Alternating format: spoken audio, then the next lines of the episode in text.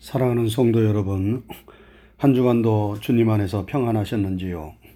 주님의 평강이 때마다 일마다 여러분과 함께 하시기를 주님의 이름으로 축원합니다. 오늘은 6월 마지막 주일이면서 교회력으로는 성령 강림 후 세 번째 주일입니다. 지금 캘리포니아는 폭염이 계속되고 있습니다. 연일 100도 가까이 되는 기온이 계속되고 있습니다. 이런 무더위에 건강을 상하지 않도록 모두 유의하시기 바랍니다. 우리가 지난주일부터 성령의 열매를 살피면서 은혜를 나누고 있습니다. 우리가 지금 성령 강림 후에 날들을 보내고 있기 때문에 우리는 성령의 하시는 일들을 잘 알면서 성령의 충만함을 더욱 사모하고 구해야 하겠습니다. 성령의 열매는 성령의 역사하심으로 우리의 성품에서 맺어지는 열매들을 가리킵니다. 바울 사도는 그 열매들이 아홉 가지가 있다고 말씀했지요. 어떠한 열매들입니까? 사랑, 희락, 화평, 오래 참음, 자비, 양선, 충성, 온유, 절제가 성령의 아홉 가지 열매들입니다. 우리가 지난 주일에는 그 첫 번째 열매인 사랑의 열매를 살펴보았습니다. 오늘은 성령의 두 번째 열매인 희락의 열매를 살피는 가운데 은혜를 나누고자 합니다. 여러분, 우리가 성령 충만하면 우리의 심령, 우리의 마음에 기쁨이 임합니다. 이 기쁨은 어떤 일이 내 생각과 뜻대로 이루어졌기 때문에 임하는 기쁨일 수도 있지만 그러한 환경과 조건을 초월하는 기쁨과 희락입니다. 세상의 눈으로 보았을 때에는 전혀 기뻐하지 않을 것 같은데 기뻐하는 것입니다. 내 마음, 내 심령 깊은 곳에서 샘솟듯 올라오는 내적인 기쁨입니다. 그런 기쁨과 희락을 우리가 성령 충만하면 누리게 됩니다. 초대교회 사도들이 복음을 전하다 매를 맞고 옥에 갇히고 사람들로부터 능욕을 당했습니다. 여러분 이런 일을 만나면 참으로 신란하고 심란하고 괴롭지 않겠습니까? 불안함과 두려움에 정신을 차릴 수 없을 것입니다. 그런데 사도행전 5장 41절에 보면 사도들은 그 이름을 위하여 능욕받는 일에 합당한 자로 여기심을 기뻐하면서 공의 앞을 떠나니라. 라고 말씀했습니다. 예수님의 이름 때문에 예수를 믿는다는 한 가지 이유 때문에 매를 맞고 채찍질을 당하고 옥에 갇히고 능욕을 받았는데 그 심령 깊은 곳에서 기쁨이 물밀듯 올라옵니다. 이것은 세상 사람들이 이해할 수 없는 기쁨이요 희락입니다. 이런 기쁨과 희락이 바로 우리가 성령 충만할 때 임하는 기쁨이요 희락입니다. 바울과 신라가 빌립보에서 복음을 전하다 매를 맞고 감옥에 갇혔어요.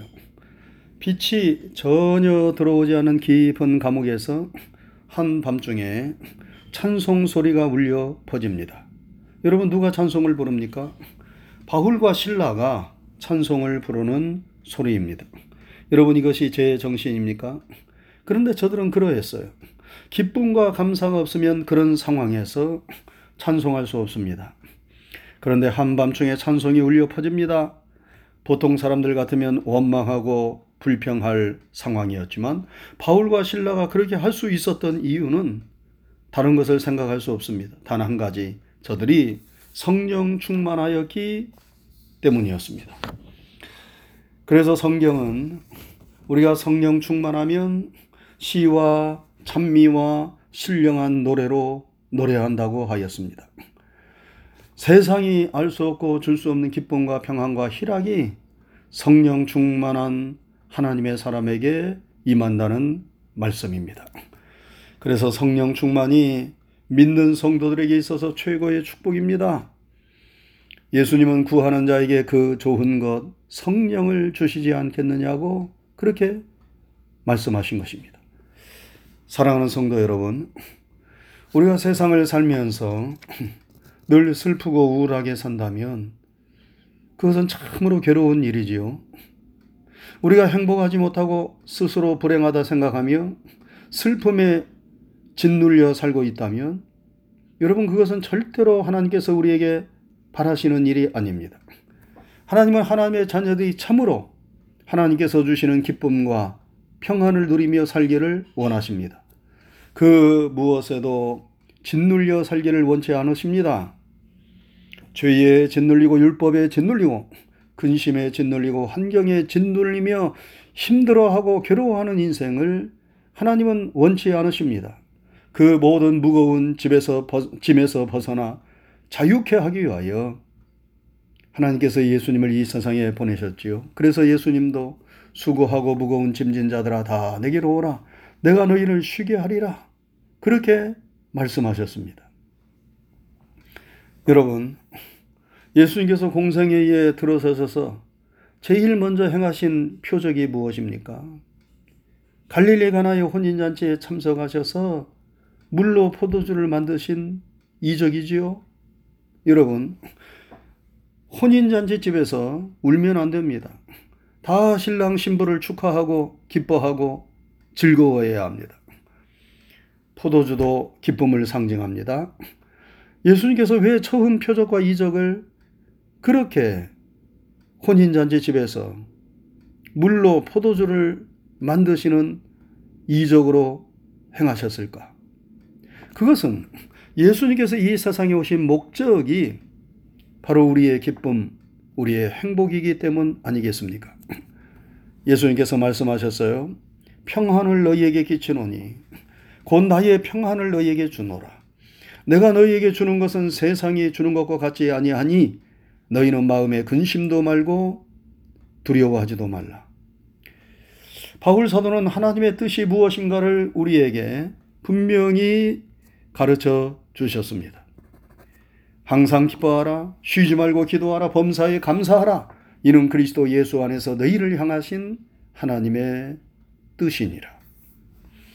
여러분, 우리가 환경과 조건을 초월하여 기뻐하고 감사하는 삶을 살 수 있는 것은 인간의 본성과 의지만을 가지고는 할 수 없는 일입니다. 왜냐하면 그것은 인간의 본성과 의지에 반하는 일이기 때문입니다. 그래서 우리는 억지로 기뻐할 수 없고 억지로 감사할 수 없어요. 기쁨의 근원에서 기쁨의 생수가 우리에게 주어져야만 우리는 기뻐할 수 있고 우리는 감사할 수 있습니다. 그런데 그 기쁨의 근원, 그 생수의 근원이 누구십니까? 바로 예수님이시고 성령님이십니다. 우리가 성령 충만하면 성령님께서 그 기쁨과 희락의 근원에서 생수를 퍼 올리셔서 우리에게 부어주시는 것입니다. 그러면 하나님이 주시는 기쁨과 성령이 주시는 평안함이 우리에게 임하는 것입니다. 그러면 우리는 환경과 조건을 뛰어넘고 초월하며 살 수 있는 능력의 사람이 됩니다. 초대교회 사도들처럼 바울과 신라처럼 능력을 받으면서도 매를 맞고 감옥에 갇혔으면서도 기쁨의 노래, 감사의 찬송을 부를 수 있게 됩니다. 그래서 우리가 성령 충만을 늘 구하고 성령 충만을 받아야 하는 것입니다. 사랑하는 성도 여러분, 그리스도인의 표정이 우울하고 기쁨이 없으면 전도의 문이 막힙니다. 무신론자였던 니체는 말하기를 크리스천의 어두운 얼굴을 보면 도무지 예수 믿을 생각이 나지 않는다. 라고 하였습니다. 어떤 분들은 예수를 믿으면 웃지도 말고 근엄하고 점잖은 얼굴을 해야 한다고 오해합니다. 그러나 여러분, 그것은 유교의 가르침이지 기독교의 가르침이 아닙니다. 기독교는 기쁨의 종교요, 희락의 종교입니다. 아프리카 선교의 아버지였던 리빙스톤이 어떻게 아프리카의 선교사가 되었는지 아십니까? 어느 주일 저녁에 선교 헌신 예배를 드리게 되었는데 그날 저녁 말씀을 전하신 선교사님이 소년 리빙스턴에게 다가와 미소를 지으면서 얘야 너 선교사가 되지 않겠니? 하고 물었습니다. 훗날 리빙스턴이 아프리카의 선교사가 되었을 때 그는 자기가 선교사에 된 것이 바로 그 선교사님의 미소 때문이었다고 고백하였습니다. 기쁨과 즐거움의 표정이 사람을 변화시키는 기적을 일으키는 것입니다. 일본에 존경받는 크리스천이었던 우찌무라 간조는 말하기를 당신이 아주 무력하여 인류를 위해 사람들을 위해 아무런 공헌도 못한다고 생각되거든 만나는 사람마다 미소로서 대하세요. 미소는 큰 재산이요 힘입니다. 라고 말했습니다. 우리가 입술을 벌려 직접 전도하지 못한다 하더라도 우리가 사람을 만날 때마다 늘 미소를 지을 수 있다면 그것이 바로 사람들을 주님께로 이끄는 큰 힘이 될 수 있습니다. 그래서 우리는 성령이 주시는 희락의 열매를 받아야 하겠습니다. 성령 충만함으로 그 희락의 생수를 우리의 심령 깊은 곳에서 꺼내야 되겠습니다. 성령이 충만하게 우리에게 임하면 어떤 기쁨, 어떤 희락을 성령님께서 우리에게 주십니까? 먼저 은혜의 기쁨을 주십니다. 이는 성령께서 우리에게 은혜를 주심으로 기쁨을 주신다는 말씀입니다. 성령이 주시는 은혜를 받으면 우리의 심령이 기쁨으로 충만하게 됩니다. 우리의 심령이 평안해집니다. 심령 깊은 곳에서 기쁨의 생수가 솟구쳐 오릅니다. 그래서 우리가 은혜를 받으면 수심의 어두운 그림자가 물러가서 평안하고 환한 얼굴이 됩니다. 스테반 집사님이 순교하면서 하늘의 보좌 우편에서 자신을 응원하고 계시는 예수님을 보았습니다. 예수님을 보고 만나는 은혜를 받은 것입니다. 그러자 그의 얼굴이 천사의 얼굴처럼 되었어요. 돌에 맞아 피투성이가 되면서도 평안한 얼굴로 잠을 자는 것 같이 순교했습니다. 성령께서 그에게 은혜를 주신 것입니다. 여러분, 은혜를 받는다는 것은 하나님의 깊은 뜻을 깨달아 안다는 의미입니다. 우리가 하나님의 뜻을 알고 깨닫지 못하면서 은혜를 받을 수 없지요. 그러나 하나님의 뜻을 깨닫고 알면 그것이 얼마나 놀라운 은혜요, 축복인가를 알게 되고 그 깨달음이 있을 때 깊은 기쁨과 평안이 우리에게 임하는 것입니다. 여러분, 우리는 이미 하나님의 놀라운 구원의 은혜를 받았습니다. 내가 받은 죄사함의 은혜, 내가 받은 구원의 은혜, 하나님의 돌보심의 은혜, 하나님의 인도하심의 은혜, 나의 평생의 선하심과 인자하심으로 함께 하시는 은혜, 내가 어떤 상황 속에 있든지 나를 버리거나 떠나지 아니하시는 하나님의 사랑의 은혜 등등 이루 헤아릴 수 없는 하나님의 은혜가 이미 우리에게 임하였고 지금도 임하고 있으며 앞으로도 우리와 함께 할 것입니다. 이 모든 은혜를 우리가 말씀을 통하여 혹은 내 삶을 통하여 깊게 깨닫고 체험할 때 우리는 은혜를 받는 것입니다. 그런데 이런 깨달음의 은혜를 누가 우리에게 주십니까? 바로 성령님께서 주십니다.